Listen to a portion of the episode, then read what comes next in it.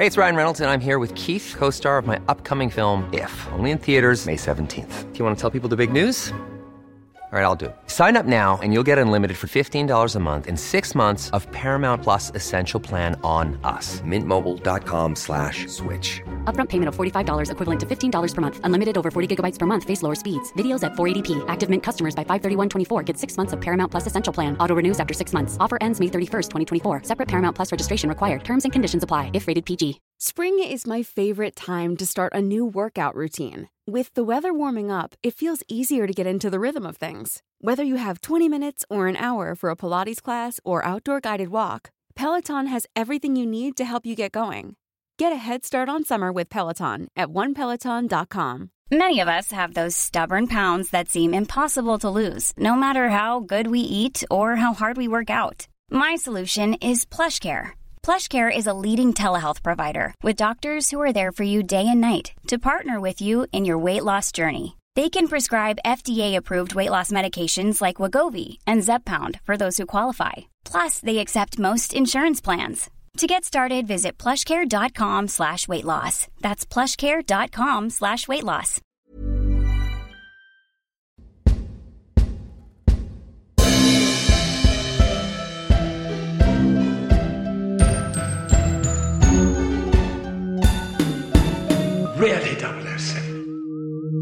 Right, okay, so Octopussy.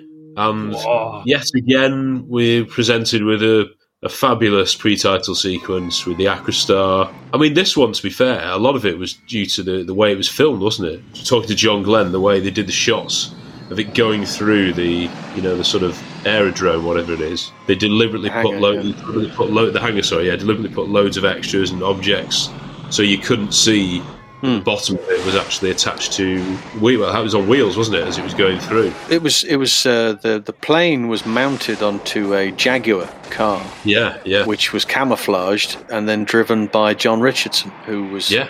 the, the guy who pulled the short straw because nobody else Yeah. wanted it. But you know, he designed the whole thing, and so he said we could do it. And this is only on the basis that Corky Fornof, who was flying the plane, had had been had said we'd like you to fly through the hangar, and he said no. And, you know, pretty, you know, and and you can't blame him really under certain Yeah, circumstances. I mean, he's he's pulled off some extraordinary stuff already um, uh, out in the states when they were doing uh, lots of the, the, the flying, and he's having the uh, heat-seeking missile is attached. Just I don't want to burst anybody's bubble here. It's not really a heat-seeking. It's attached on a wire behind the plane. Having said that, I just want to make that quite clear. So he's done all of that. You know, he said I, I'll, I'll fly through it. He said, but I'm not going to fly through it when there's people in it. And, which of course was the was the idea. So in order to get round that, John Richardson said, "Well, I can mount the aeroplane on a pole arm, but in order to hide the pole arm, I'm going to need people moving in front." And that's what John Glen then created. So you have hmm. a situation where he's driving it at 70, 80 miles an hour through the hangar. You've then got people moving in front. Then the plane tilts, which then hi- hides the pole arm anyway. Just for this particular sequence, Roger's not in it. So if you look at it from a, if you look at it from the, the the adjacent shots, the window there's a long window in the background in the hangar itself, which is at head height almost when the plane is turning, and when you get the Roger shots, it's much higher up. So he's obviously on the back of a loader or a low loader or something of that, being dragged through this thing. And then when John Richardson got out the other side, um, the uh, the, the throttle was wide open and the brakes didn't work. So he was he then had to pull the hand the the um, the emergency brake, the handbrake, and slide it across the grass so that he didn't land in, uh, or crash into the side of several million quid's worth of, of aircraft, which was being sat there. So it was a quite a hairy moment by all accounts. Wow. Fill her up, please. But those are the type of things that make Bond films, you know. And that, that I- I've always said, and I will continue to say, that explosion when that that hangar goes off is magnificent. Yeah. And do you know why it's magnificent? Is because each single tile that comes Yeah, off that yeah. has been put on by hand. That is a physical model, and it has been built to scale simply for the purpose of being demolished and blown up.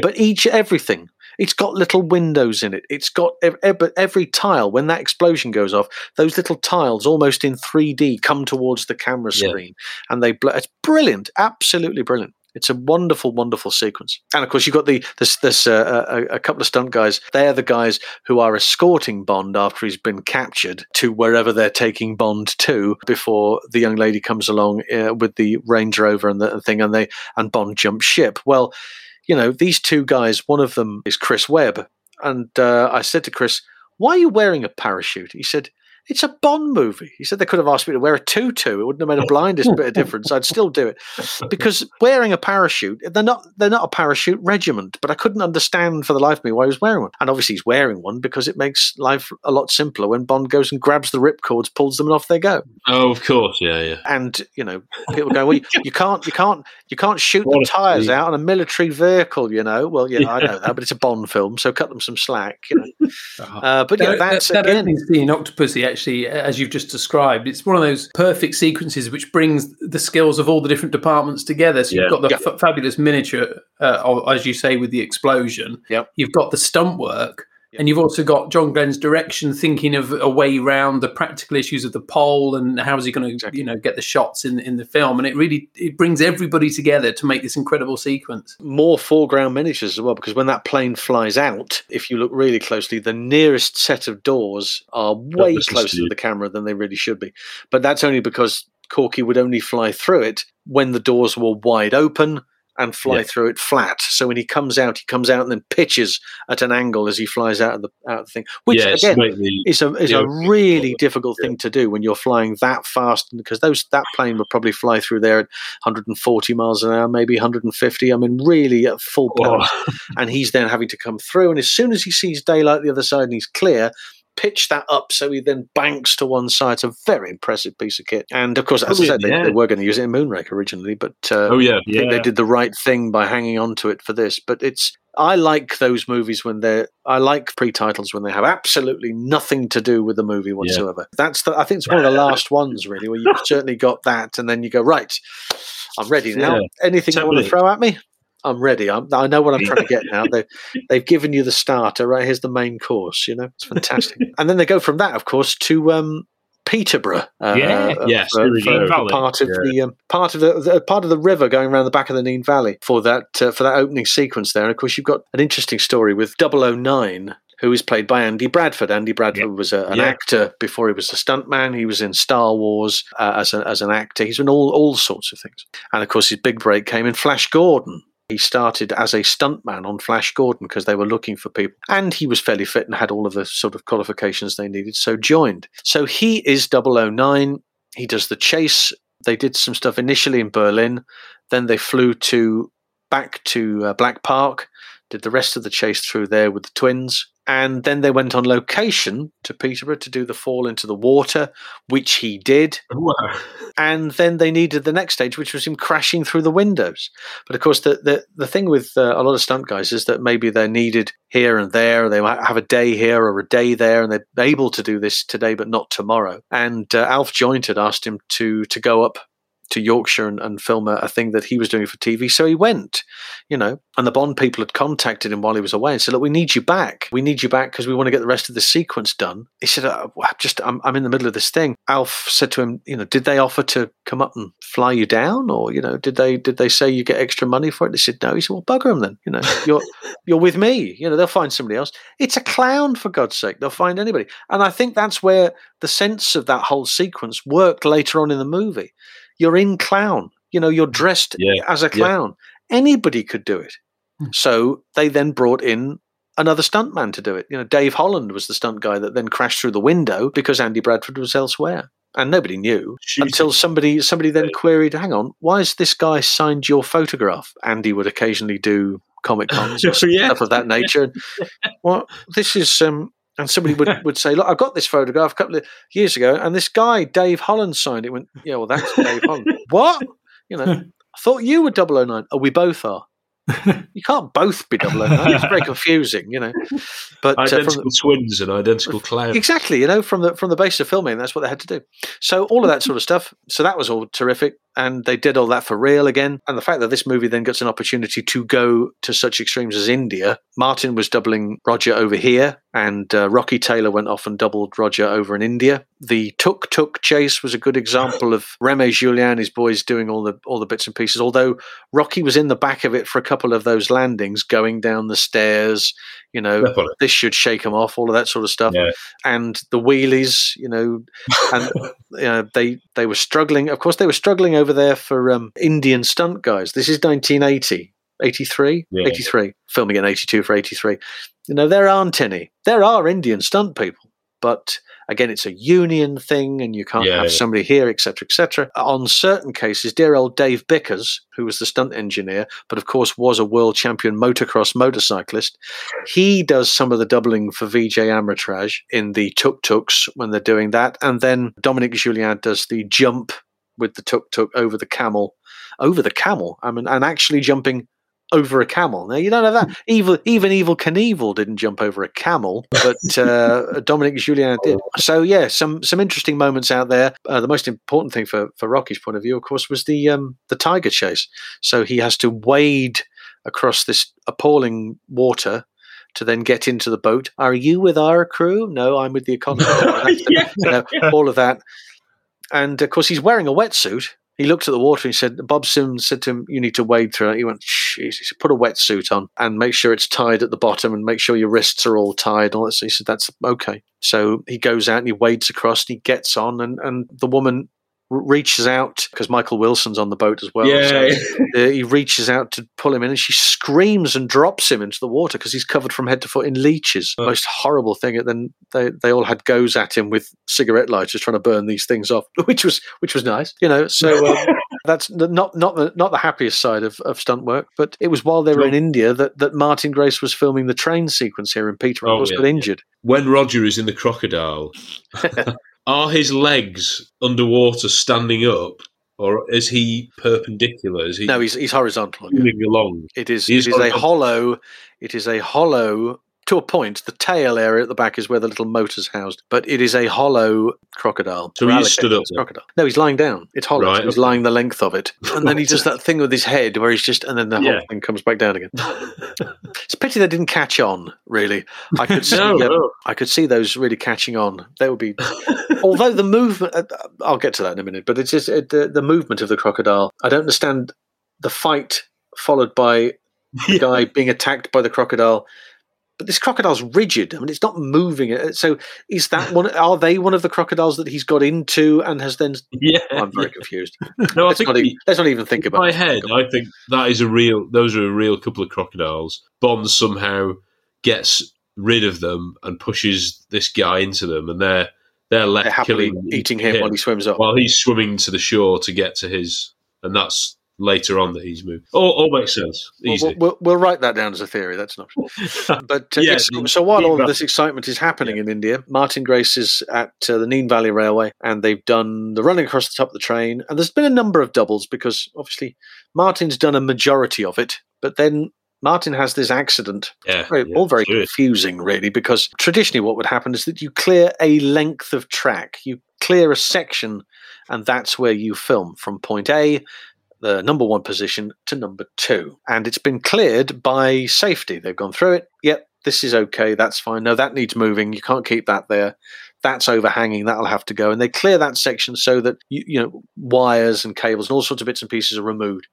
So they've done that, and they've got all these great scenes. And so a number of those sequences, the running across the top, the climbing down and getting onto the back of the train, all that would have been filmed on the same section of railway, the same length of railway. And then for some peculiar reason, and it's obviously a breakdown of communication between the pilot of the helicopter and the Arthur Wooster is directing second unit at this point, and instead of saying go back to the first position, he says just keep going, just keep going, which is okay, just keep going, but we don't know what's beyond this point because we've not cleared this section of track. And Mar- it's travelling at 40 miles an hour, so Martin's not, he's concentrating on what he's doing as opposed to, if, as he said himself, if he'd looked up and looked, he'd actually have seen the concrete post coming and would have tried to have got out of the way or stood up and allowed it to go by him. But because he was hanging down, it hit him square on his on his left hip and threw him in the air like a bowling ball.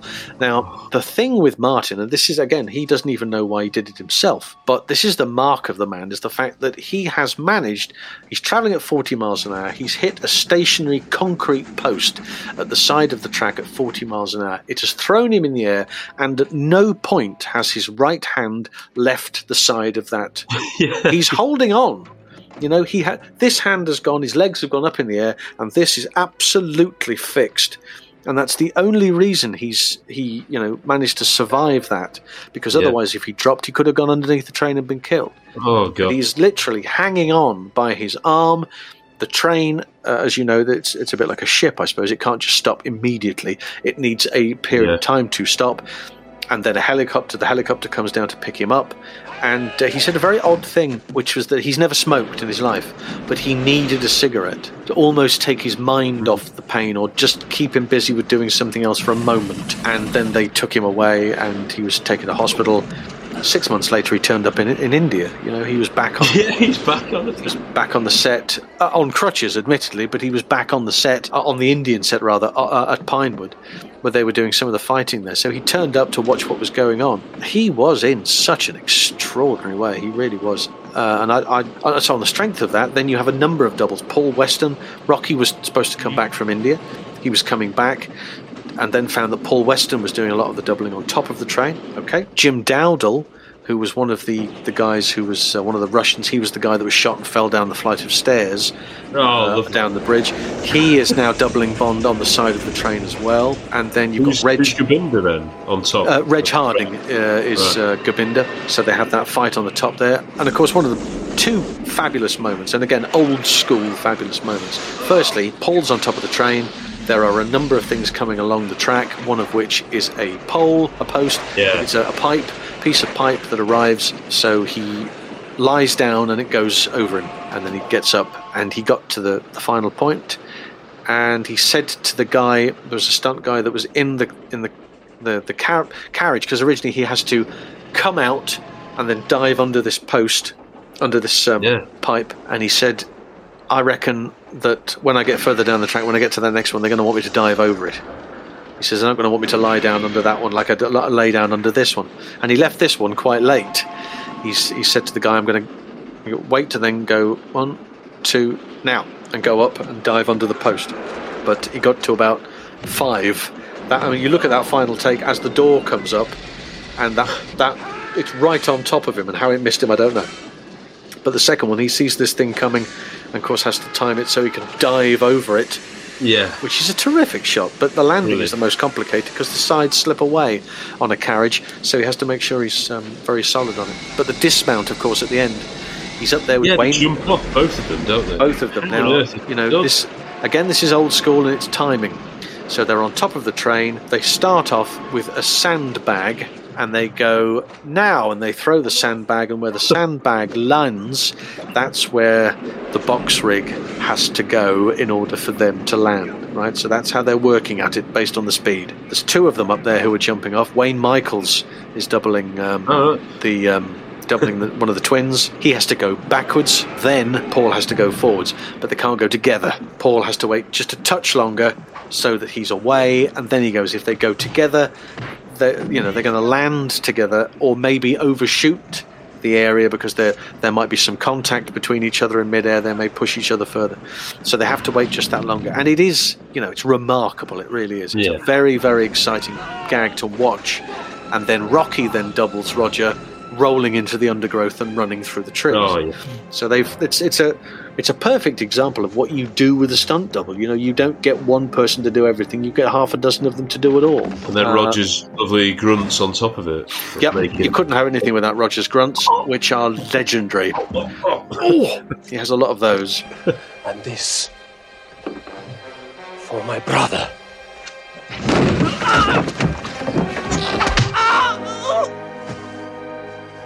And that's for 009. Again, I saw that train, so I thought this is fantastic. How are you going to top that? How do you top that you know terrific chase on top of a train. Well, very clearly you do exactly the same thing on top of a plane. Unbelievable. You know, again, not just the two guys on top of the train, on top of the plane, because they've proved they can do this. You know, they've proved that they are world class and they are BJ Worth and Jake Lombard. They are the people you Yeah. want to have. There's a team of them as well. Again, photographer, safety guys, you name it. They've all got them up there. But for me, there's a moment just earlier because he has to ride the horse and he has to chase the plane and has to jump ahead of the horse to get onto the tail of the plane. Now that's a stuntman called Norman Howell, who was uh, later on in life was um, Ke- uh, Kevin Costner's stunt double. Uh, was the coordinator on uh, Dances with Wolves, but is an extraordinary horseman and knew that he. I mean that that plane is not at full tilt, but it's not far off. And you look at the horse's ears as as he's galloping, and, and they are flat back. So he's at uh, really at full whack. In order for him to then, Yeah. he's got a he's using special stirrups called an L step, so that it's just a, a an L shape. You don't get your foot caught in it. There's no chance of you being dragged under the horse or anything. He pushes down and pushes forwards to go past the horse's head and land on the tail of the plane, and that is really complicated to get all of that working at the same time. Then he has to hang on while the plane does an initial takeoff and then comes back. And then Jake gets on to do the rest of the fight. But the stuff on top of the plane is, is fantastic. And that the hidden handholds and all of that sort of stuff. It's they paint it in a certain colour. It's beautiful. It really is. I think it's brilliant. Uh, incidentally, the plane. uh, I always thought that it was the same plane that was used in uh, the um, airport sequence in um, uh, Live and Let Die. the car crashes into it. It looks like the same plane. It's painted yeah. the same way. That's the same plane, surely. No, it's really cleverly done. So it's it's one of those. i- Is it that that scene there is probably Bond's all-time high? Thank you very much. Oh yeah. Yes. It doesn't really get mentioned in the same breath, does it? People don't instantly think the end of Octopussy. Oh yes, that's that's No, no, they're, they're more they're more they're more concerned about why Roger's wearing a clown outfit. At yeah, the well, yeah, circus. yeah. It's it's ridiculous. Because he's a spy. isn't Why it? would you not be wearing a clown outfit at a circus? It's the perfect Yeah. disguise. That film But, has aged so so well. The more That's I watch brilliant. it, it's an unbelievable film. Yeah, it really is.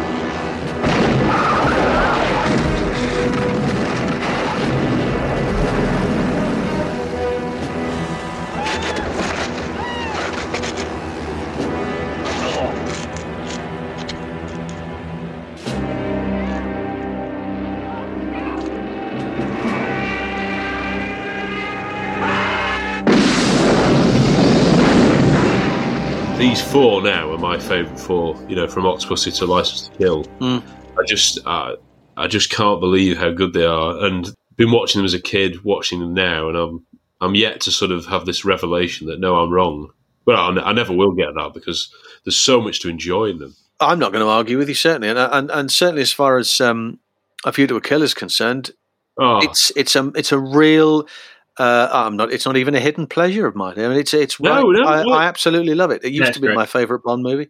I would watch it day, weekly, daily as I was Yeah, a child, but definitely. weekly certainly as an adult because it's huge fun. It's it's really huge fun. I think it, I think if you to Kill's aged well because the the snobbery about Roger's age, which which uh, you know didn't particularly bother me anyway, but No. now that now that the film's thirty years old or whatever it is, twenty you know nearly thirty years old, that's mm. not something that's in your mind. I don't think when you watch it. No. Just- he's just the actor playing Bond and playing him Yep. brilliantly as he does. So I think you then just you can forget that and you just focus on what a great film it is. Absolutely. Great story, pacing, characters, Yeah, brilliant. there's so much to love about it. It's so disingenuous to say it's about Roger Moore's age. I mean, like I mean, Roger gives. All right, he doesn't. He does look older, but he gives a good performance. He's he, he throws himself full into it. Oh yeah, Christopher Walken is just outrageous. well he's absolutely Chr- Christopher Walken's a linchpin. yeah, the fact that what, what's always very interesting, I thought, was the, the fact that you know Christopher Walken is the villain, and who appears on the poster with with Roger? It's Grace Jones. You know, Mm. has Yeah, Bond yeah. finally met his match? Well, not with Zorin, clearly, because you've got you've got uh, Mayday on here. You know, so there's a yeah. there's an interesting thing going on. It's a very uh, it's a very interesting poster when you look at it from that perspective. I think I think she's just so striking, isn't she, as a visual? yeah, Yeah. um, very muscular, very tall. Uh, very obviously her hair. It was all so distinct that it made for a great poster, didn't it? In fact, Yeah. I wouldn't. But there was a lot of controversy at the time on the basis that you know she was playing a man's role. Mm. You know, you, it, it wouldn't have been unusual to, to to see a poster that said, you know, this bloke's a woman. You know, Yeah, You know, and yeah. Go, well, well, hang on, yeah, we know this, but that, that at the time that would have been a, a, a perfectly, com- you know, that's Yeah. the type of thing that the press were going around saying, uh, and yet she's a very important part of this, and many of the action sequences revolve around her. But it's a, it's a good package. Skiing again, Willie Bogner, Johnny Eaves. Oh. that opening and again it's like the briefest of moments but he's found the chip Yeah. he's found the little trunk he's found the chip there is machine gun fire the entire ledge that he's standing on Yes. falls away with the body and he f- drops down what 60 feet Yeah. down to this to the middle of this crevasse and then carries on skiing go bloody hell that was him that's the first moment you know it's Yeah. brilliant and the other thing on here which is absolutely vitally important to, to say Johnny Eaves is, is you know is, is the the world champion skier and the great double for for Roger. Uh, Martin Grace is the stunt coordinator on this picture and does double Roger for a couple of moments during the course of the picture. Yeah. But for me, respect. what's very interesting here is that the laughable sequence that people laugh about is you know the whole Beach Boys sequence with the surfing thing. However, Tom Sims, who is the guy who is doing the snowboarding, invented snowboarding. I mean, you, you are looking at a moment. You are looking at a moment here where the guy that invented it is selling it to the world. And again, like we talked about the 2CV earlier, sales of snowboards and the design of snowboards and the concept of snowboarding went through the roof after A View to a Kill came out because all of a sudden, this really simple scenario of, hmm, I wonder if I could ski on this down the side of the mountain. Bond picks it up, the skid of the uh, of the, the chopper, and stands on it and skis down the thing, and it looks like surfing. We'll put some surfing music with it. You know, all right, not the best choice anyway. However. Not also obviously copyright issues because they got the Gidea Park version Yeah. they, instead of Yeah. the uh, Beach Boys one. I love how he goes back into the bottom, the, the uh, you know, what's it, snow job. Goes back into the, at the bottom of the water, yeah. Just incredible. And how he gets off is quite a good stunt, isn't it? Well, that, because you he can do that on a snowboard. You know, it's a, Yeah. you, you're coming at it at a certain angle with a bow wave, so you hit it and carry on going. Whereas the two skiers behind then come at it flat. Yeah. The impetus is right in the middle. There's no there's no bend in that. The physics Yeah. suggests that you're just going to land flat, and they disappear into the water. You know, so that's the whole the whole gag right there. But that's a huge moment for society, for sports, you know, here in this film, in this James Bond film, and I give you snowboarding. And there it is, you know, and there was snowboarding and people snowboarded, you know, and that's how it was. Absolutely superb. it, So it was good. I think that's brilliant. It's a great, uh, it's a great sequence. I've always, I've always loved it. He, And he uh, clips through the thing on the t- on the guy and the you know the, what do you call it the rope and the dangling off the edge the two Oh yeah, the hanging clips clips that, and again that's another lovely Yeah. moment. That's sort of in the old days they, they'd have called that thing a jerk harness, where you would wear a harness and at a fixed point. But what's happening here is it is literally going to be that, and then it's an additional shot of where they where they dangle him over the side of a cliff. Yeah. It's a lovely moment, and kicking the ski off, trying to get onto the um, yeah that's onto the skidoo. You know, there's those moments, and of course the, the whole Paris sequence for me is is just magnificent. I mean, I I, I love the um, uh, you know, again, sorry, we had snowboarding. And I give you base jumping, you know, in the same movie. Yeah. You know, they've they've got these icon moments, and even though it nearly cost uh, it nearly cost BJ and the rest of the parachutists their entire job because um, BJ's pal, who was uh, uh, one of the supervisors for the for the uh, unit, was the second double. So BJ was in the Mayday outfit, the whole thing, and he was going to do it, and he did the jump. Super. And then they said they might want another one, and so this guy got up there, and then, then they realised at the last moment they didn't need another one. They'd got it all; they were perfectly happy with it. But he still wanted to jump off the Eiffel Tower, and you can't just jump off the Eiffel Tower. You know, you have to be allowed to do it. And so he went up there at night, and and uh, what he didn't realise was that um, Cubby, John Glen, Tom Pevsner, the um, uh, the mayor of Paris was up there. There's a whole bunch of other people, dignitaries, who were being walking around. And Tom Pevsner said, "I was up there explaining, and I heard this. these two blokes flew past him. Went, what the hell was Oh. that? And, and they nearly got kicked out of the city. You know, so they luckily they managed to get the shot done first. But you're in Paris. You've got a car chase. You have Remy Julienne. And you have the whole side of the of the Seine closed down so that Bond can wreak havoc. And you create, for me, one of the greatest Yeah.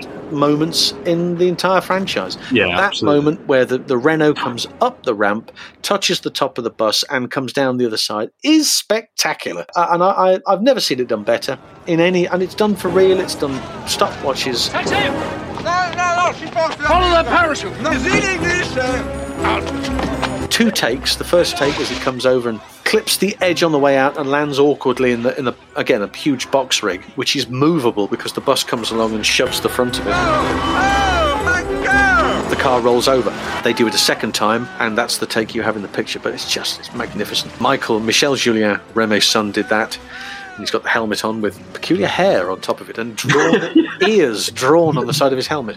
I wouldn't advise that for anybody. Don't draw ears on the side of your helmet, uh, particularly those of a nervous disposition. So yeah, there's all of that. It's ju- just a terrific moment. The whole chase has got, you know, those Yeah. gags that Remy's been doing for years. The car split in two. He's been doing that for years, and then of course you get to. Um, the moment then where Martin Grace then takes over to jump off the side of the bridge Yeah. onto the boat. And of course, it's a simple case of timing whether the boat comes along. He's not landing on the boat, he's landing on a box rig next to the boat. But he has to jump at the right moment to give the impression. Oh, okay. So, missing the boat and landing next to it. And it's a, it's a, it's a great, it's a great sequence.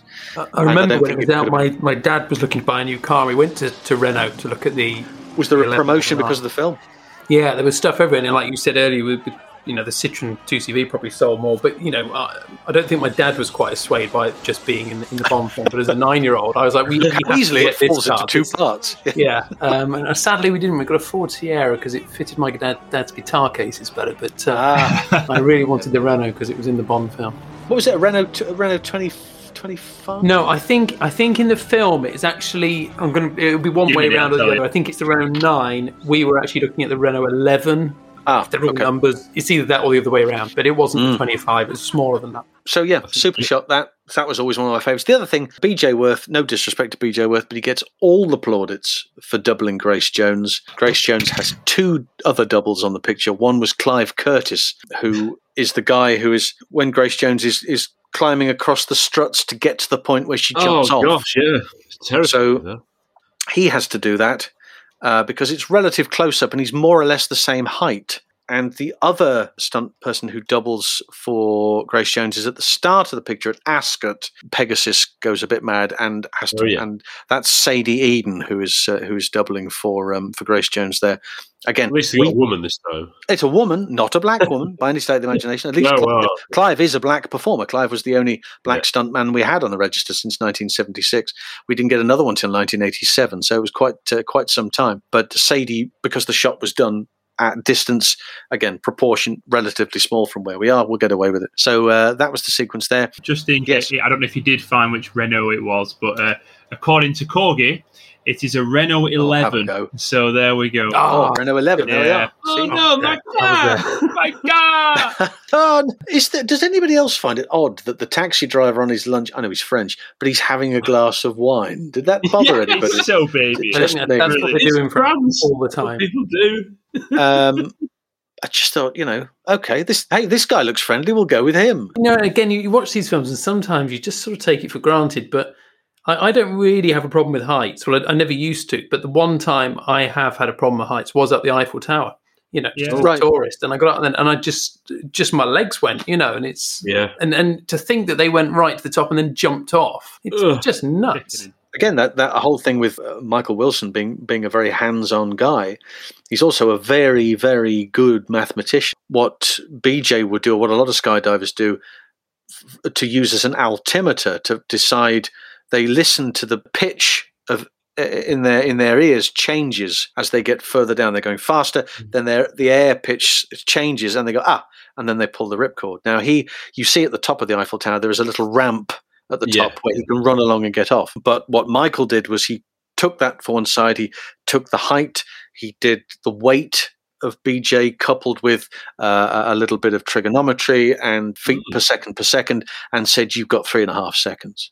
You know, hmm. so you j- Wow. you pull your chute in three and a half seconds, regardless of what you hear in your ears. Make sure that's what you do, and that's exactly what he did. And so that's the type of you know uh, you have Yeah. producers on movies, but they're not like him. Mm-hmm. He's a very important cog in this wheel, and if you need stuff done, I imagine if it's if it's the, the silliest thing, Michael will go, wait, I can do this, and he will go off and sort it and come back and deliver every time. He's very, very important to the whole to the whole shoot. And I, I also think that the, we, we we had to look at the San Francisco side as well because we have the Yeah. the British stunt team, but you've also got a San Francisco team. Of course, they they do this with with the with the, the French side. They've got French drivers in that sequence because it's an Anglo-French production. They do a similar thing in the states. Jimmy Arnett, James Arnett, is the guy who was responsible, the stunt coordinator for the chase itself with the ND drivers. And when I say ND, I mean nondescript drivers, background people, cars pulling Yeah, out. yeah. You're going to pull out here, and that police car's going to hit you, and you'll end up over here, right?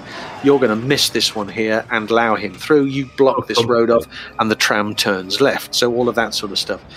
Tram driver, all the passengers on the tram, all the people on the sidewalk, pavements, everybody in all the other cars, all stunt people. The whole sequence there, all stunt guys. Two women in particular, Jean Coulter, for many years, she was a, a Farrah Fawcett's double on um, Charlie's Angels. She is the woman, you know, when the Bond's on the ladder and comes around, Yeah. whips the top off Yes. the van, and the couple sit up. Well, that's James Arnett and Jean Coulter, who are sat in the back of this. Very John Glen. Very, very cold. It was it was very cold on this occasion, and uh, and she just had UGG boots on. You know, they had to do a bit of acting and, and then pull the Yeah. sheets up and do all that sort of stuff. And um, the other woman is um, Karen Price, who is doubling for uh, uh, Stacy in the sequence where she's you know down in the um, in the, the fire truck, but also coming down the ladder. And, and Martin yeah. Grace does some of the some of the stuff of taking her down the ladder. Also, Mike Runyard uh, is the other double there, and Dick Ziker, another big uh, American name because he was the guy that if you've seen Westworld with Yul Brynner, you'll have Oh, seen yeah. that extraordinary fire sequence at the end. Well, that was Dick Ziker. And, uh, he's doubling Bond, hanging on the on the ladders. Kicking the Stetson hats off the guys in the cars. yeah, yeah. That's all him. And uh, uh, for me, you know, I don't know, Martin Grace being the stunt coordinator on this and, and not being the double for Bond is a, is a new experience. You're quite used to seeing Bond moving in a certain way because you're used to seeing Martin moving in a certain way. Yeah. But he gives uh, Jason White is is Roger Moore's main double in the fights. Stacy's the fight in Stacy's house. Is that So not he's- Roger? that's sadly no. I know it looks a lot like him in his younger years, but it's not it. He's also the guy who is hanging from the mooring rope on the Oh. airship. Now, the, the the concept of that is just uh, unbelievable. This'll hurt him more than me. The, the horse sequence, by the way, Brian Bowes is Roger Moore's double uh, on there, Okay. and there's a lot of uh, great um, French riders who are who are doing stuff as well. Some of their dismounts are lunacy. One guy just falls off and lands on his head. I mean, he, he hits the upright and then falls off and let the first point of contact is his head. You go, really? What for daily rate? Are you crazy? Yeah, But, yeah, um, yeah. God, fantastic! I mean, really serious one take stuff. Go get him. Go! Stuntman, you, you learn about height and you get used to heights. But hanging from the mooring rope of an airship, actually flying towards the Golden Gate Bridge, I mean, you're going to have crosswinds, you're going to have all sorts. He's got a foothold. They've created a, a metal foothold for him at the bottom so he's not having to strain. This is long before the days of cameras and phones and stuff. And you think, God, wouldn't it be amazing to just get a bit of footage that I'm down here and up the top of that rope, there's the Yeah. airship, but I'm there's the uh, there's the Golden Gate Bridge. It is spectacular, absolutely spectacular. Yeah, big moments on this, and I, I think it's a it's a terrific uh, end sequence. And that, of course, they built a large proportion of that at Pinewood. And you had we talked about Dear Green Four, who is of course Bill Weston is doubling Yeah. Christopher Walken on the on the, the Golden Gate set there Oh, right, okay. and uh, Jason doubling for, for Roger for that fight, and Elaine Ford is, is doubling for Stacy on there as well. So we've got all of that going on, and there's there is really never a taxi when you want one,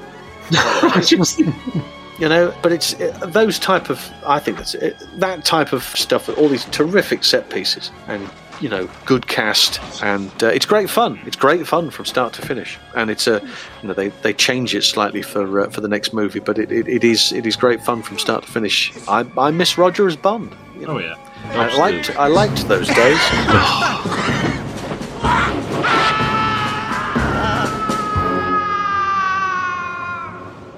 Well, here we are, Timothy Dalton, the two Timothy Daltons, and Timothy Dalton, yeah. it is more of a continuation in terms of the stunts.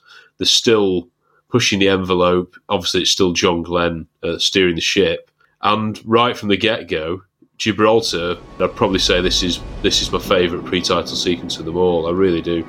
I think the way it introduces Tim, the way the shots are set up, the score from John Barry, it's just I, honestly I can't believe how good it is and it's not just the obviously you've got the car stunts, you've got the parachuting, the way this bad guy is is taken out. I mean, John, you'll tell us about how on earth they filmed it, but the parachute out of the back of a jeep as it's coming off a cliff at a den. I'm hoping it's it's at least some of it is real, John. Well, there's there's a, there's a lot of it which is real. I mean, certainly the idea that, as John Glen said himself, and he has done on numerous occasions, you've got four minutes to make this guy Bond and you know there's that's that's all there is you know. So you have to create you have to convince the audience at the end of this this guy is really good. You know there's been a there's been a, a, change of leadership as far as the stunts is concerned. Paul weston is now the coordinator. He's been involved with the with the pictures for many many years so he knows what's required. Yeah. he also knows the type of people that he needs to bring in and uh, he knows where his strengths are and he knows where other people's strengths are.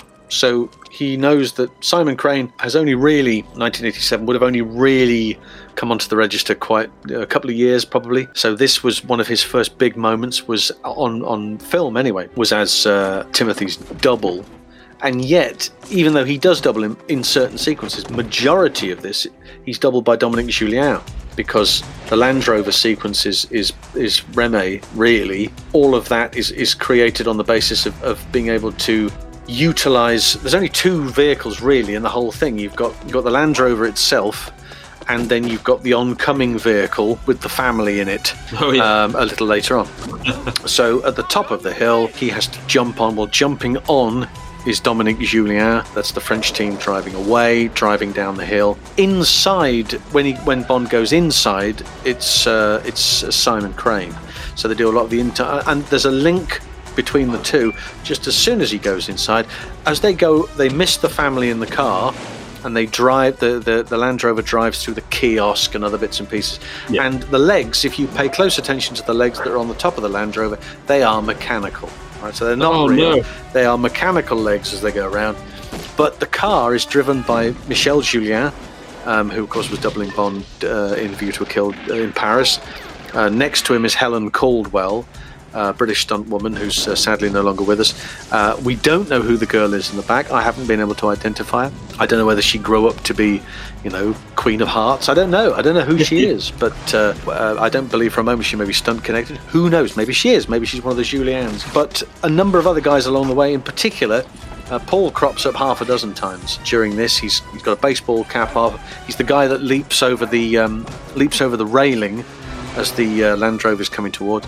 Uh, he's got a shirt on, shirt off, jumper over around his neck, shorts on, shorts off, you know. And uh, Dorothy Ford's up there as well, and Frank Henson. A whole bunch of them are there to avoid traffic as it comes along. Then, of course, it's fired off the end of Beachy Head is, is yeah. where they uh, fired it off. John Richardson fired it off with an air cannon, and they had a uh, dummy inside it, which would again be timed and push the button, and then it starts to come out as the uh, and the parachute opens and it's it's filmed slightly slow. They they down crank it a bit. You know, they have the same way where they create the sort of Roger stuff, I suppose, as far as that uh, centrifuge thing. They're blowing air into.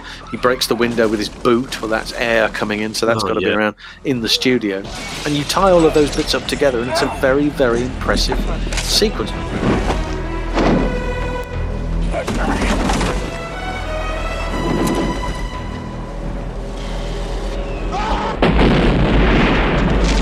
One thing which I will say, Simon Crane, although not doubling Bond for, for a large proportion of it, he is responsible for sliding into the gully. He's the guy that gets Schmidt-Spionum is sent along, and then the rope is cut, and he falls. Oh yeah. So he does the first part of the fall. What a moment! The contact with the ground, and then the slide is done with a dummy, and then at the bottom he must roll into the gully at the bottom.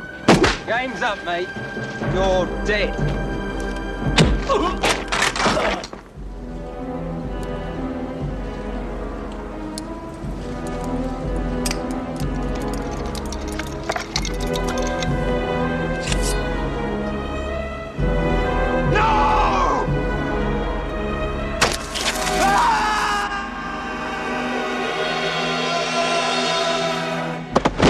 That's pretty impressive too. He's also the guy, this the SAS guy, who Bond discovers, finds that the nail has been cut, or the uh, bolt has been cut, and then the monkey f- jumps across Oh, in yeah, front of him. yeah. So he, he crops up on a number of occasions there. So yeah, that's the pre-title sequence, and and impressive it is. Also, one point is that uh, Paul Heasman is knocked down by a Land Rover, which is a, a sort of ca- it's a it's a, an interesting play on being knocked down by a car. The fact that car knockdowns work so well is that when you stand upright, you are often taller than the bonnet of the vehicle. The bonnet of the vehicle will often arrive at your hip. Uh, or lower, or down to your knees in certain cases with sports cars. So the idea is that you will lift, you will jump, and land on the vehicle. You can't do that with a Land Rover. You have to get up. So in order to get round it, Paul had put a little mini trampoline on the front Life is full of awesome what ifs, and some not so much, like unexpected medical costs. That's why United Healthcare provides Health Protector Guard fixed indemnity insurance plans to supplement your primary plan and help manage out of pocket costs. Learn more at uh1.com. Millions of people have lost weight with personalized plans from Noom, like Evan, who can't stand salads and still lost 50 pounds. Salads, generally, for most people, are the easy button, right? For me, that wasn't an option. I never really was a salad guy. That's just not who I am. But Noom worked for me. Get your personalized plan today at Noom.com. Real Noom user compensated to provide their story. In four weeks, the typical Noom user can expect to lose one to two pounds per week. Individual results may vary. of the um, Land Rover. So when it arrives, he bounces up and lands on top of it and then falls off the other side. So uh, of course they, they take the tire off the front as well and take the take the windscreen wipers off and all that sort of stuff. But um, yeah, tricky tricky thing to do, but very satisfying to watch. And of course, you know the the, the movie continues with that with that type of full on action, including. Uh, again with Remy, but particularly with the with the Aston Martin and that uh, that chase in the snow, Yeah. and again jumping the Aston. You know, it's not a car that's built Yeah. for, for jumping.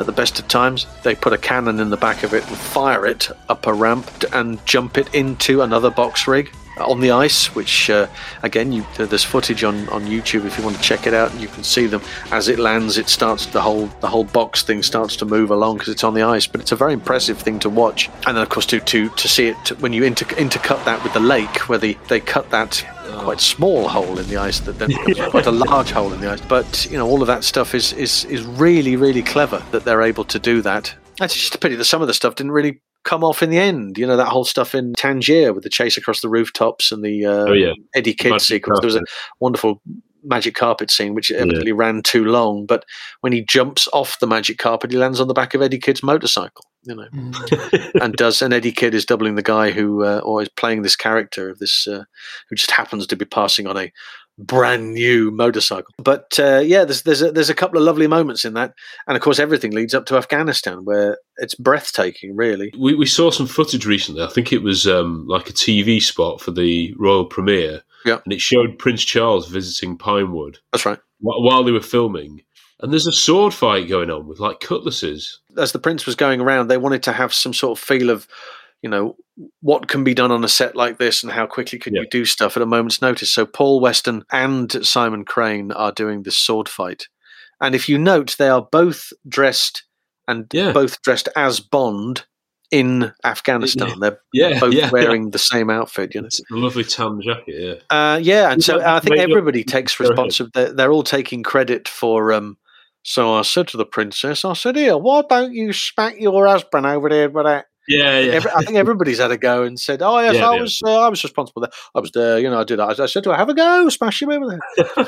and uh, so you know that became the big front page thing, which was great publicity for the for the movie at the time. F- A future king crowned, I think, was my favorite. Um, yeah, that was my favorite headline. So all of that. One thing there as well, and uh, he's not an act, he's not a not a stuntman, but he was an extra who was when Q Bond's going into see Moneypenny, and the guy sits on the sofa and disappears into the sofa. Do you remember that Oh, yeah. that whole thing there? and it's a fascinating little thing. But apparently, it's you know because there's rollers in that thing that really hurt him quite badly as he got into the thing because it, it, the two things rolled together to then roll back out. Oh, of each yeah, yeah.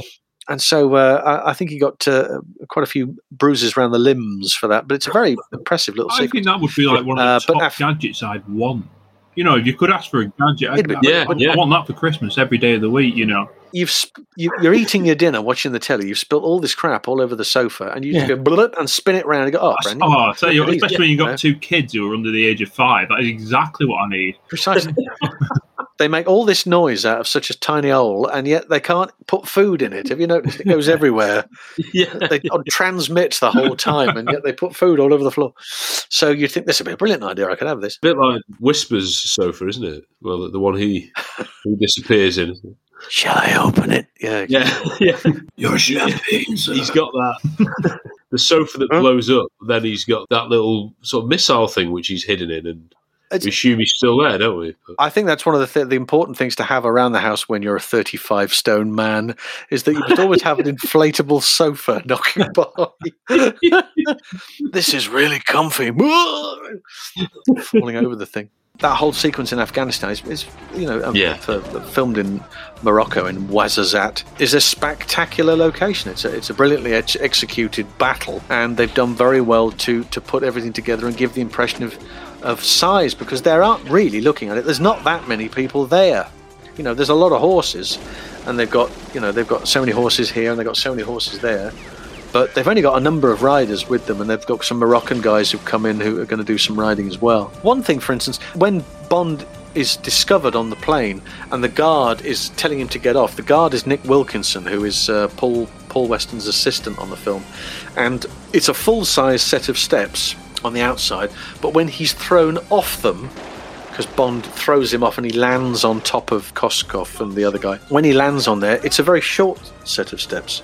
So they've it's a studio shot coupled with something else, but they get away with it, you know, and they're, they're- it's uh, leading up to that to, to that in-flight fight sequence, which still takes my breath away to this moment. I mean, the, the whole whenever that you have to, you know, uh, I know what you said earlier about about Melina, Steve, but uh, you, you really you have to bring into certain question Kara's concept of logic because you know the plane goes up she looks down sees the word down and pulls the lever and the back doors open and the lads go out the back you know and it's just it's and then once they're out she bloody levels off again. It's, it's confusing. But when that when that bag slides out oh oh, even now you go oh, it's unbelievable isn't it? It really so is dangerous, though, wasn't it?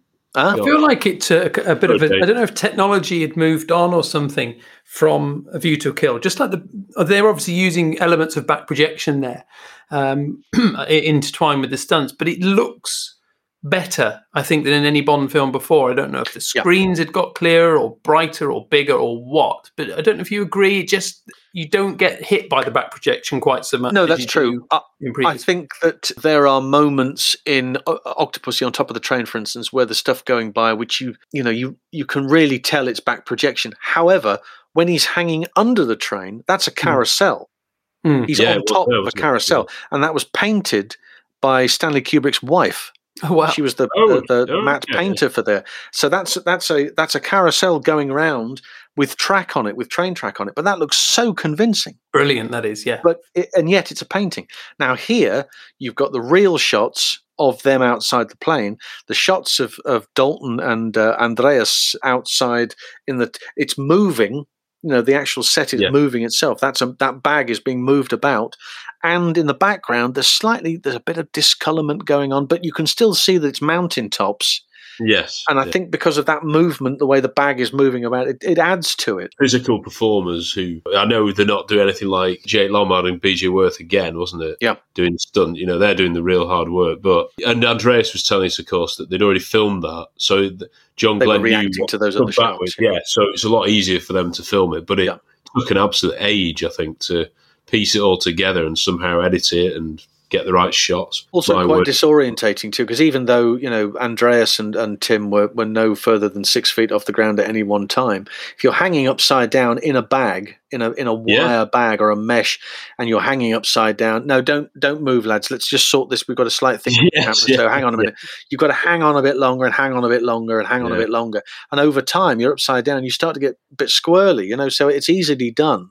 And yet takes a lot of bottle to just go, oh, fuck, all right, I'll hang on and then and then go through the mm-hmm. routine, you know, delivering punches as Andreas had to do, or and as Timothy did, delivering punches through the bag, Yeah. punch through the mm-hmm. hole in the bag, you know, and then slide down it, and then that has to then match with the shot of BJ sliding down, or with or Jake mm-hmm. Lombard sliding down the bag. But what they did here, of course, for the purpose of the exercise, was that when the bag is cut, there was a ripcord system built into the bag and that would be operated manually from inside the plane and at any given time now bang and then that button is pushed and this thing slowly comes apart. And he said even though those you know they're not empty bags there is stuff in that bag but the plane is traveling at 170 miles an hour you're outside you're being hit in the face with a 200 mile an hour bag that's full of styrofoam it bloody hurts you know When it's And, um, down, there's a shot, isn't there? Where Oh, that's, that's, misses by. That's this is the thing. That's So when he could have been decapitated. couldn't he, you take a whole bunch of the from an from the early part of testing of this. That bag was rigid. That bag did not move. Full stop. It it literally came out of the back of the plane and stopped. Could have been in the middle of a typhoon, and that thing would have been Yeah. just stationary the whole time. So they had to they had to adjust it because there were stabilizers built into that thing. They had to remove them and say, look, this is it's taking away a lot of the reality of the the actual movement that you would have. You'd have a crosswind, you'd have a downdraft, you'd have uplifts as well. So they took those out, and it did start to move naturally. Okay, so you have to you have to take that in consideration when you're on it. But also, you then have to take that in consideration when you empty the bag because the the feeling and movement and character of that bag changes hmm. completely from being a full bag to being an empty bag. And I'm not entirely convinced that they worked out to the very last detail how Yeah. difficult that would be. When Jake goes because obviously he gets the boot he goes that leaves BJ on on the bag and he has to get trying to make his way back inside. Well that thing is now catching a lot of air from underneath. Yeah. it's not catching as much side. It's empty now and it's flapping up and hmm. down. And there is a moment as you say when he is picked up and literally thrown back down and he must he must miss the back of that plane by that much Oh, and, yeah. you know, with his head. I mean, you see his legs come, and they use the shot.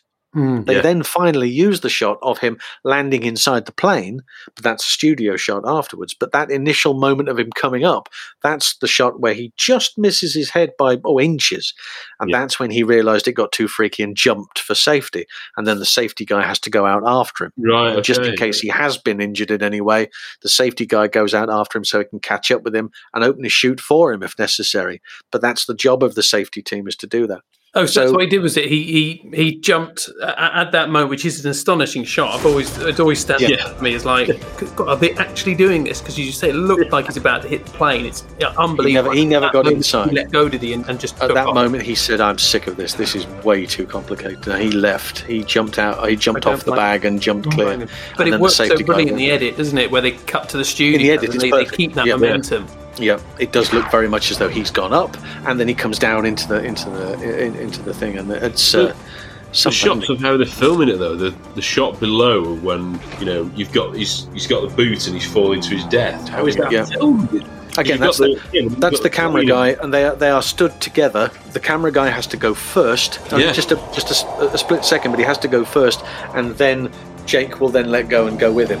So you have that shot of him falling as he falls away, and he's he's with him the whole time. But it's incredible. To, It's and different got to Zorin, isn't it? They could have done it from looking outside the plane, seeing him fall that way. It they? wouldn't have. They've done that before, though. Yeah, exactly. You know, they've done that before yeah. with. Um, you, you, you, you don't want to do that. They, you want to. Yeah, yeah. You want to make it different. You want to see. You see his face. You know. Yeah. It, it's actually. It looks like Andreas, doesn't it? It, it does look like Andreas, but it's a very clear shot of Jake's face as he's as he's falling and screaming away, and then it cuts to another shot of him going away, and you could still see him still hanging onto the boot. You know, like you know, I love it how he I'm a fan of these movies. I'm going to keep a trinket of memorabilia, uh, all that sort of stuff. But it's it's a remarkable shot, and, and has to be done in such a way that that. You know what happened after that? Well, you know you, you had uh, Braddock missing in action, all of those sort of movies, and they were doing that that exact type of aerial stuff. Can I just bring you, back to the camera operator who does the shot with the he, he got the boot? Is that a is that camera operator a trained stuntman as well or stuntwoman or whoever? No, it was? he's a skydiver. He's a skydiver, predominantly a skydiver. He won't be he will be used he may be it's, uh, Randy DeLuca again was the, was the camera guy, and he will be uh, the guy that will travel with BJ and Jake if they're doing stuff of this nature. So he works with them the whole time. He knows exactly the type of shot he needed and required. And they work out again on, on they do dirt dives. You know, they work it out on the ground first, and then they recreate that in the air. So he will decide, right, I'm standing here, you're there, I'm going to go now, and then you go, and they have and they work it out between them, and then I'm going to turn, and you turn, and you're going to come around this way, and I'll catch you on the way round, and then that'll be our three seconds, and then we'll we'll we'll cut clear. And that's But, amazing yeah. skill to, to be able to to be in that situation, which is clearly terrifying for most of us oh, anyway. but to operate a Oh. Camera, get the shot right, all that, I, I just think that's phenomenal, you know, and deserves as much credit as the actual stunt guys themselves. really. Absolutely.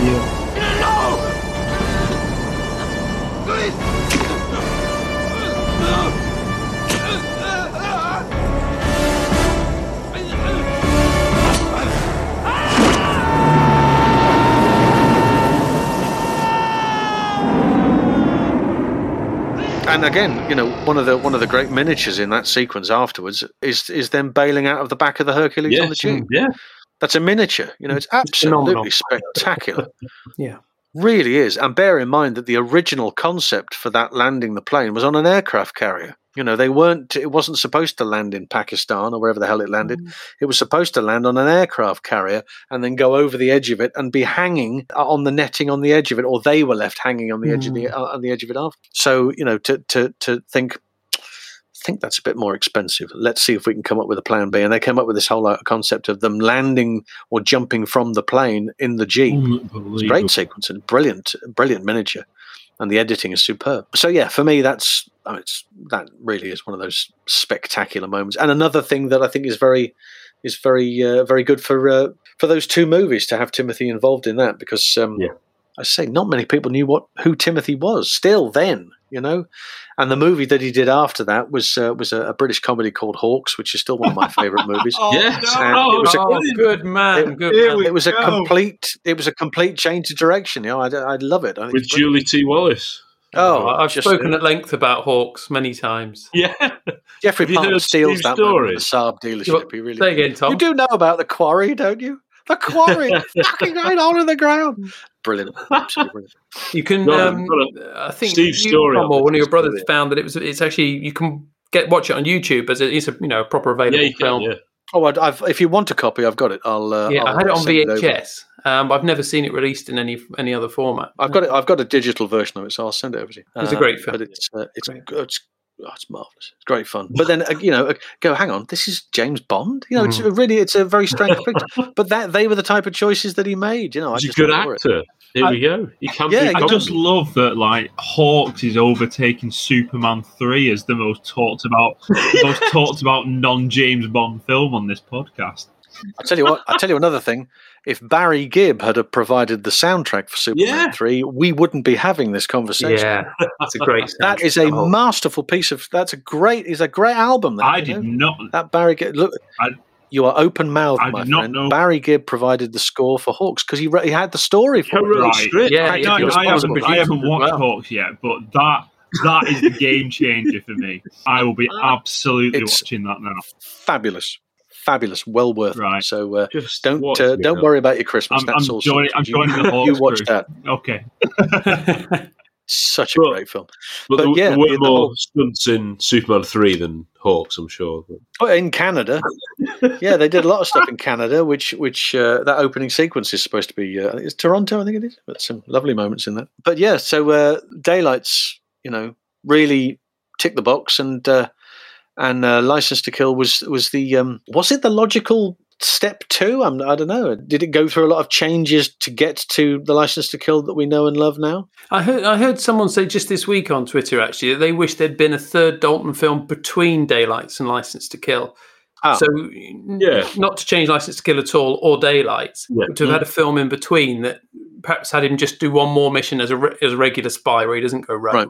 And I, you know, I'd be happy with that because I'd just be happy with more Dalton. But but Yep. License to Kill is my favourite Bond Yeah. film, so as long as that still to- exists, I, I don't mind. It'll be easier than just after you've had such a personal mission and high stakes in terms of the character. If you just went back to hit for a third one, which is more normal, that might be seen as a bit odd, I suppose. Yeah. in modern cinema. But you do realise you're with three of the biggest License to Kill fans ever. I'm hoping that it's one of your favourites. Well, yeah, it is one of my favourites. I mean, I, Oh. uh, particularly from an action point of view. License to Kill is always. Uh, um, I was at the press show. I saw it at the press showing back in when I was a kid in 1989. Oh, Um, you did see it I saw it. then? I saw it at the ci- uh, the uh, Odeon, Oh. Leicester Square. I had the press show in the morning, the press show in the morning, and then the um, premiere in the evening. I didn't go to that, but I was sat behind Barry Norman and the guys who were presenting Going Live, as I seem to remember it was called at the time, the Saturday morning TV show. So an interesting combination watching all of those three passing popcorn amongst each other. But Barry Norman liked it enormously, and he, he, he always said it was directed with gusto by John Yes. Glen. And I do think that's Yeah. right. I think that John Glen has kind of he said, right, I've got this new character, I've got this new actor, and I've tried to sort of assist him mold it into the Bond that he wants to do.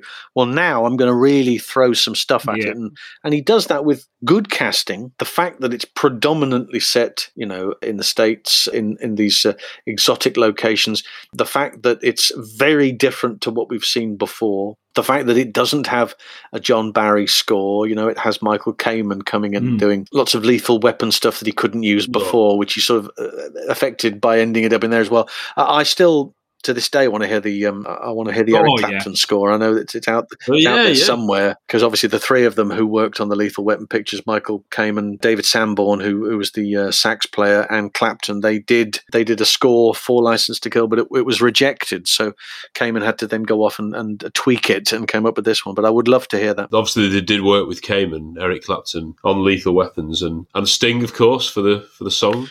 Yes, Is that Lethal uh, Weapon three or Lethal? it's uh, probably me. It's probably me. That's right. Yeah, yeah. It's the oth- yes. It's probably. I always get that one mixed up with the one that they did for one of the Three Musketeers movies. The one that him and Rod Oh, yeah, Stewart yeah. And, and the Canadian All bloke, for love. Whoa. Bryan Adams. There we are. Yeah. Anyway, enough about Bryan Adams. Let's move on. License to Kill has those that again. You know, the initial aerial sequence. Nice idea. Worked very well. Very tricky little jump at the end as well. When they when they Felix goes and then Bond goes and there is contact between the two of them Yeah. you know, Felix jumps off one and Bond jumps off the other, and they kind of touch each other midair as they as they fall down. but that was a nice little sequence. Um, also, how did he open his parachute with two top hats in his hand? Does anybody want to tell me that? Because he couldn't pop one on, could he? Unless it was staple it to his forehead like Indiana Jones's hat that kept. Going. so there are a couple of great moments in this. The highlights really the truck chase, obviously.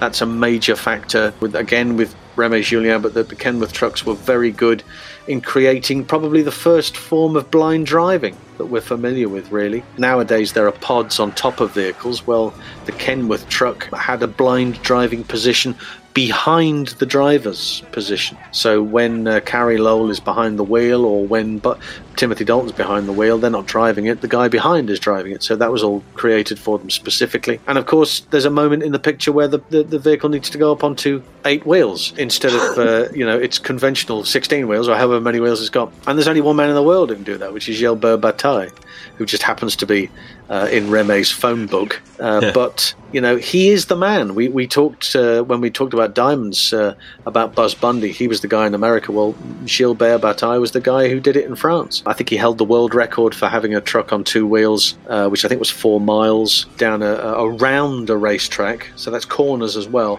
And if you watch him when he goes up initially, he's relatively straight. When he has that passing shot, the camera's here, and the vehicle then passes going towards the jeep, which is now empty.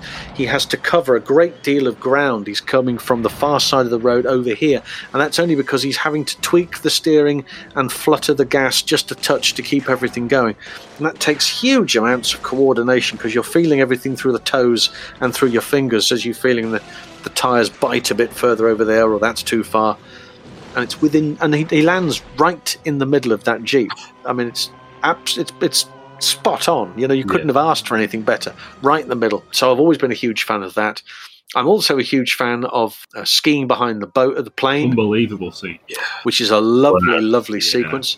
Uh, sadly, you can't do it for real because the um, uh, a plane or seaplane certainly does, just doesn't have enough forward thrust enabling you to ski behind it, and that's what they found uh, when they were trying to do it for real. So the shots where Bond is being is behind the plane is actually behind a speedboat, uh, getting him along. But again, more importantly, they needed to find somebody who could actually ski barefoot. And at Yes. the time, there was one guy, David Reinhardt, who, again, this is what happens with Bond movies. You find the guy who invents Yeah. snowboarding. You create bungee jumping or whatever the hell you do. You create base jumping. And now we create barefoot skiing. And, and David Reinhardt was the guy who invented barefoot skiing. How do you And find said- out you can do that? How do you, find, you know, yellow pages? What do you do? You know, uh, hello, I'm trying to find a bloke who skis without skis. Uh, if you could find that for me. You can't Google it. You know, you have to know people who know people. Yeah. And that's eventually what happened. And, and he was he was presented and said, "Yeah, I can do this," and uh, he really can do it. I mean, the the most extraordinary work that he was doing. But then you have that moment where he then has to be doubled by Paul Weston to get onto the plane.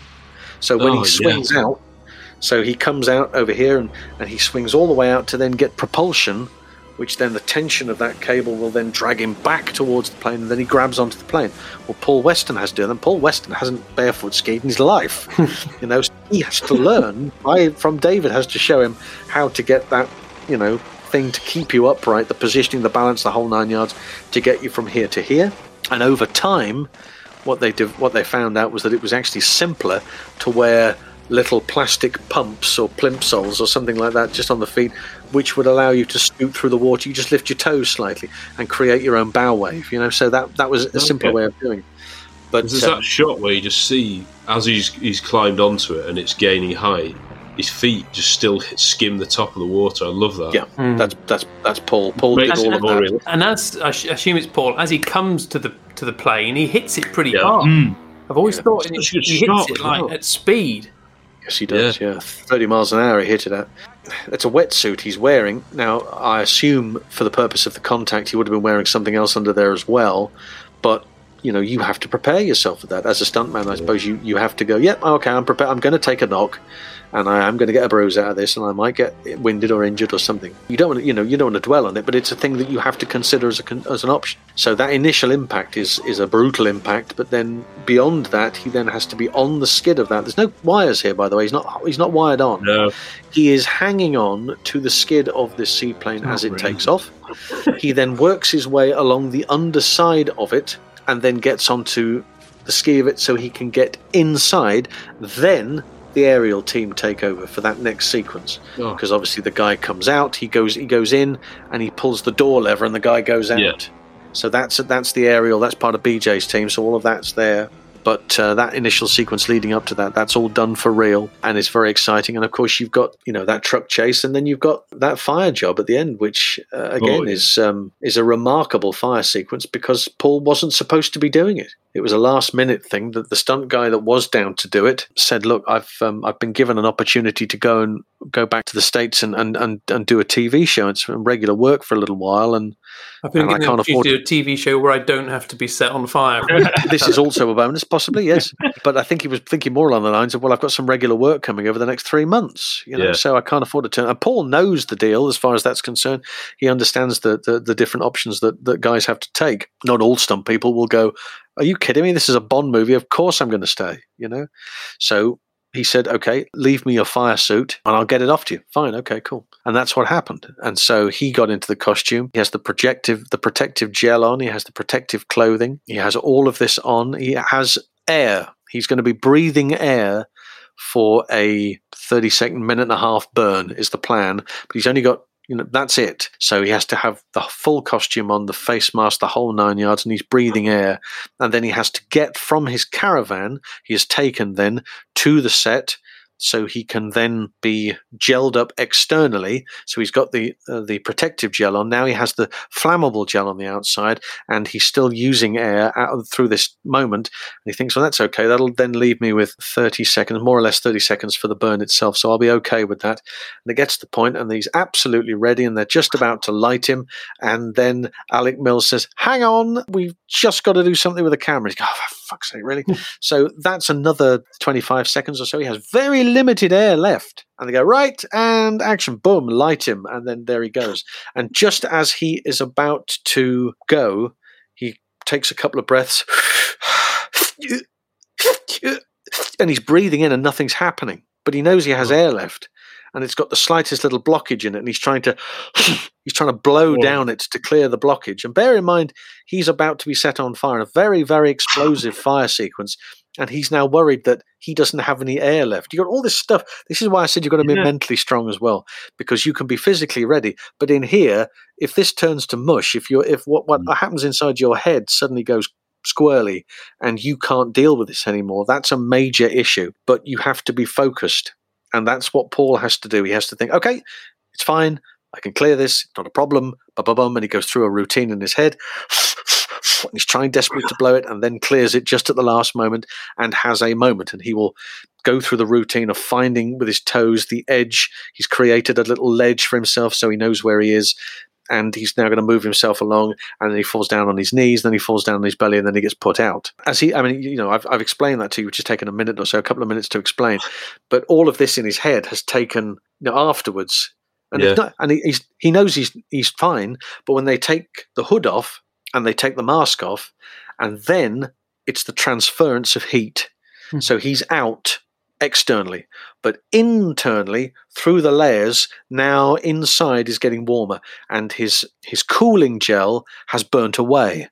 So he now he has to desperately try and get these clothes off, and is still being extinguished as he takes every layer off, because the the, the closer you get to the skin, he doesn't want the, the skin to burn. You know that's why these layers are soaked in cooling gel, so that will slow down that transference of heat before it gets to the skin. And he's very lucky. I mean, he said himself he's very lucky, but you know you have to think about what you're doing, and that could have been so so much worse. But it's a, I mean, I think Paul was absolutely spectacular on both of those pictures. They're two huge pictures to be stunt coordinator on, and he he really did deliver on both of those. You could have had everything. Don't you want to know why?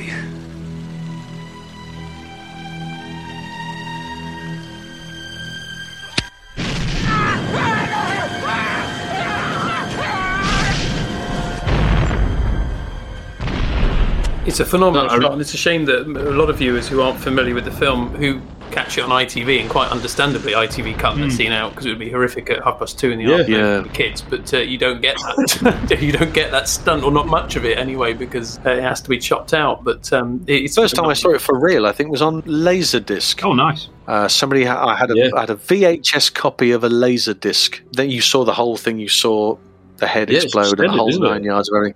And you go, wow, okay. Bear in mind also they were asked to take a scream off the soundtrack to get a 15 certificate. You know when he says, "Give her his heart," and then they, you know, a- Yeah. a- the next line or so when he's talking to her before he starts to whip her, you hear the Yeah. scream in the background, which I'd never heard before. So they Yeah. had to take that off as well. So you go, really? And that was a 15. Uh, and I think that was a that was another reason why, obviously, we have a, a huge delay now between License to Kill and, and, and Goldeneye. You know, there's a lot of people who would have seen Bond films who couldn't see it because they were they weren't. Yeah. I can't take Yeah. my what, what did Timothy Dalton say? I can't take my six year old son to see it. Mhm. And he said, "You're not Yeah. supposed to take a six-year-old son to see it. It's Bond. It's about a killer, you know." But um, I think it might, it had an issue as far as that was concerned too. But it's it's I think it's a terrific film. It's, it certainly stands the test of time. But I do see what people say about it being, you know, the movie of the week. It has that look. I don't know whether it, if you compare it to to uh, Living Daylights, Living Daylights looks like it's a you know a gritty motion picture. License to Kill is such a beautifully shot because it's in all of these places which are beautifully sunny and everybody's wearing lovely clothes and bright clothes and bright, bright, bright, Yeah. bright. Even Very when it's supposed to look dark and dingy and grim, it looks fabulous. The fish in the fish tank, another moment that I missed the first time round, but you know Bond is hiding underneath a fish tank. The stuntman is Carl Ciarfalio, who's the guy up on the top who shoots, Yeah. breaks the fish tank, and course the Yeah. fish all go over Bond, and he runs away. And then you you see him walking past a fish tank, and he goes plop and plops one back in again because obviously it's got trapped in his clothing or something. You see all this, the lovely colours of these fishes. I go, well, I'd never spotted that before, and that was the difference between that and Laserdisc, the quality was. Oh. And I suppose 4K is going to do the same sort of thing. But uh, yeah, the end of the uh, the era for Dalton. Can I just br- briefly ask you two things about the tanker chase? Uh, well, one, Yes. one is more of something that I just thought was a great uh, bit of on the spot thinking was when the two tankers are bashing each other down the road, and I, Oh, yes. he hit it too hard, didn't he, or something, and it, it crashes into the side of the mountain. Yes. I, I imagine now with the kind of budgets films have got, they would just get another truck and reshoot the scene. But actually, what they did there quite cleverly was that they just re-choreographed the scene, so they kept that shot and now had the truck at the side, and the missile goes under his when he's up on nine wheels and hits the crash truck rather than hits the driving truck oh, behind him that it would have been. Yeah, exactly. I mean, you, you go to all the trouble of, of thinking, right, what do we do here? He's hit it too hard. He's lost control. We've driven it into the side. Okay, let's use that and let's reshoot it. Then they have the driver getting out. The missile is fired and he goes, Whoa, and starts to run away. Whoa. And then it explodes. He's never going to get clear of the damn thing, but you never see that, you know. But um, but it's it's a terrific. I tell you what, there's it's all. I think it's one of my favorite explosions in the entire. I, I, I have a okay. I've just discovered I have a I have a top ten of explosions. Um, Oh, yeah. But this is this is one of my favorite explosions in the entire in the entire movie. When Bond is Bond gets into the ve- the truck and then does the two wheel driving thing, right? Paul Weston is the driver of one of the trucks, and his associate uh, stuntman Mark Boyle drags him out and lies him on the floor. And then the truck, Dalton takes the truck, and in front of him, this truck, that tanker, there's a huge explosion. And it's, I think it's slowed just a touch, but it's like a ripple explosion as this whole Oh, thing. goes. yeah. Wow, this is amazing. Just feels and the there are a number of moments in the in the series where you go, "Oh, that's a good explosion." Hmm. Oh, that's a good. But then later on, they kind of said, "We, you know, we we haven't had a really good explosion for like two movies. We need a good explosion, and maybe push the boundaries too far." But uh, that was Spectre particularly one, good. Yeah, where they And- sort of stop and watch, and it's in the background, and oh, that's a big explosion. Yeah, that is, it is phenomenal. It was, wasn't it? It was the biggest one ever, or something. Yeah. And, and the, the one other thing from the chase, and I, I mentioned to you uh, when we weren't on the podcast about this one, uh, and you said it might be more of an S special effects shot, but was when, and I think it's just a, a fabulous throwaway shot in that tanker chase sequence, is when the jeep crashes off the edge of the cliff, and Yeah. it just misses Pam's. Oh. Oh yeah. He just Yeah. flies over it, and it's such a sort of brief shot, but to me, it's absolutely phenomenal. It is. It's a very. It is a brief shot. It's a, and, a, and a throwaway shot as well because it just doesn't need to be filmed. However, th these guys have got their. I suppose they wanted to embellish the fact that look, they, these guys have driven through fire. Their tires are now on fire. The side of the car's on fire. Wouldn't it be good if they kind of drove off something? I think it's. I've got no evidence to prove that it was done for real. And if it was done for real, you know, you'd think people would be shouting from the rooftops and going, "I was in that. Uh, I was in the plane, by the way. Yeah, I was in the plane, and I did that. And here's my book. and uh, here's you know they'd have, they'd have done something about it." But I, I just don't think it was. But it, it looks, it does look extraordinary, particularly when Pam's there going, and she gives it that Yeah. as she looks at the thing as it goes over, you know. There's But, that uh, shot yeah, where Sanchez sets off a missile, and it does see it go through the side of the plane, doesn't it? through the tail. It's real. Right, yeah, Yeah. that's right. It's incredible. Um, and it would be nice to have another another shot after that of you know an airliner going by and, and Yeah, exactly. a pilot reading a paper or something. Yeah. Thing flies by. Goes, was that? Nah, and then goes back to reading his paper again. You know. But yeah, The no, fight- good good fight on stuff. top of the tankers as well, clinging on to them for dear life. I mean, um, that's Also, brilliant. and it hadn't been done before, and I don't know why, but I'm really happy it was. And a lot of people go, "Oh, it's just terrible." If you're going to have ricochets down the side of, of an object Yes. or indeed a tanker, have it done in the Bond theme. Why don't you? Brilliant. Who's who thought? Do you know what this sequence needs? It needs a bit of shtick, is what it needs. That's what it needs. We need a We're bit of. That's what we need. Okay, I'll write it into the score. But yeah, lovely moment that. Our older brother James, he was the only one who who could see it at the time because we we're of that generation you mentioned where you know we weren't old enough really to watch Living Daylights, and then we weren't fifteen, so we basically had to wait until Goldeneye. So Right. it was good because that meant we grew up on all the old Bonds, so we were sort of used to them. Mm. But I remember when my older brother James had seen License to Kill, and he said the guy is set on fire, and it is actually a guy, and uh, we couldn't, we just couldn't believe it. And when we got around to seeing it on the video, when you could rent it, we were just absolutely flabbergasted at this. It's just, it's a real guy. I read that Timothy Dalton was like watching it, and he said he was white faced. Well, not, not only was Timothy Dalton watching, but Timothy Dalton was responsible for setting him alight. Well, yeah, he's the one who it, sequence? Yeah. the sequence involves him with that lighter, and and Gosh, Tim was on the rock. You know, Tim was there on the rock. He had flamm- he had uh, cooling gel on as well in case there was there was any transfer. But they'd worked it between themselves. He was going to start him off, Uh-huh. and there is a photograph of Tim there on the rock and Paul completely engulfed in flames. It's a remarkable sequence. It really is. Yeah. And you hadn't seen many. I'd never seen, and I, I, No, I've been no. excited about fire jobs for years. But you'd never really not not you'd seen stuff in America. Maybe you might have seen a guy on fire there, or, or in a movie or something, or maybe on late night Not TV. the head, though. Surely not the head. The head, the whole nine yards, the everything. You know, and it's very, very, very cool in an ironic Then sort of Tim way. running away with the massive explosion in the background. You know, Yep. that's cool, isn't it? Just- Bond bleeds. You know, the, that whole Oh yeah, thing of Bond being they were they were infuriated. that 2006 He he had, first bled, didn't he? He had blood. He had scratches. He had silly hair. But anyway, we'll we'll we'll. we'll uh, the hair, yes. The hair What- was all right, hair was fine up until the the Ray Reardon. Yeah, they didn't need yeah, to be that casino, really. casino, yeah, the snooker haircut, wasn't it? Yeah. Snooker. So, yeah. Yeah, it's quite funny when he's been lowered on the crane in, in the wedding suit when the hair's flapping it down. That's, that's quite, a, quite a nice shot of Tim's hair. But, Yes, it was a peculiar choice of uh, bouffant there.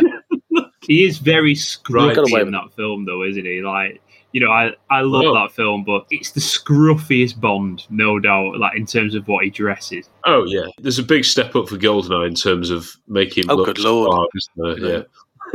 Pierce, really, in comparison to that, could have fallen down a, tel- a, a toilet cistern, come out the other side absolutely pristine, and then straightened his tie. You know, whereas um, Tim has to be, you know, walking along and then bonked on the head with a with a signature gun that looks like a box brownie, and all of a sudden he's he's got massive gashes and cuts and all sorts all over him. He was he was in a right old state, really. But Brioni probably wrote something into Pierce's contract that said this suit must not be damaged in any way. yeah, yeah. No dust, nothing at all. Wouldn't have it any other way. It's brilliant. This is this is why we love oh, Bond. Oh, exactly. Yeah. So good.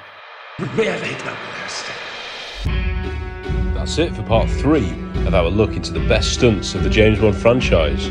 We now move into the Pierce Brosnan era, covering the films GoldenEye, To Die Another Day.